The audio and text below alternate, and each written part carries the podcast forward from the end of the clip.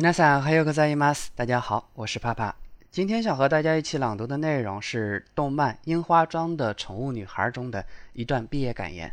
因为内容比较长，所以呢，咱们会分几期来读完。まだ硬い桜のつぼみも春の日の暖かさに誘われるようにゆっくりと膨らみ始めました。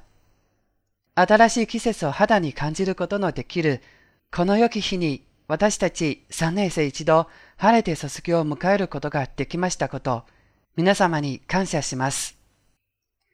私が水校の受験を決めたのはこの学校で友達を作るためです。私には中学時代友達と呼べる相手がいませんでした。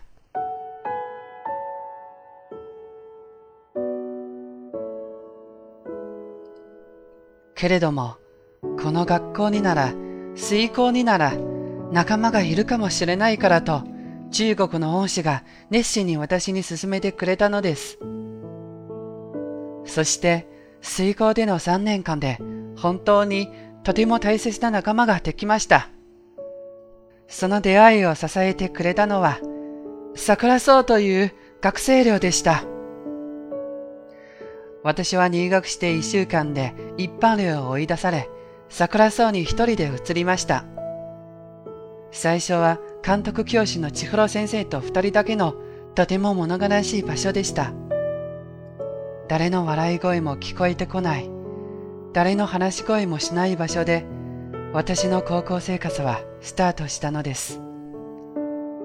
桜草に引っ越した最初の夜、私は空っぽの部屋を一つずつ見て回り、一つの夢を思い描きました。嗨，以上です。ご清聴ありがとうございました。今天的节目就到此结束了。如果你喜欢，就请分享给更多的小伙伴吧。节目单文本集翻译可以关注公众号“日语里”，向后台发送“美文朗读”即可获取。如果你想跟我聊一聊或者学习日语，也可以后台发送好友与我取得联络。咱们下期节目再见吧，我是帕帕，我爱你们。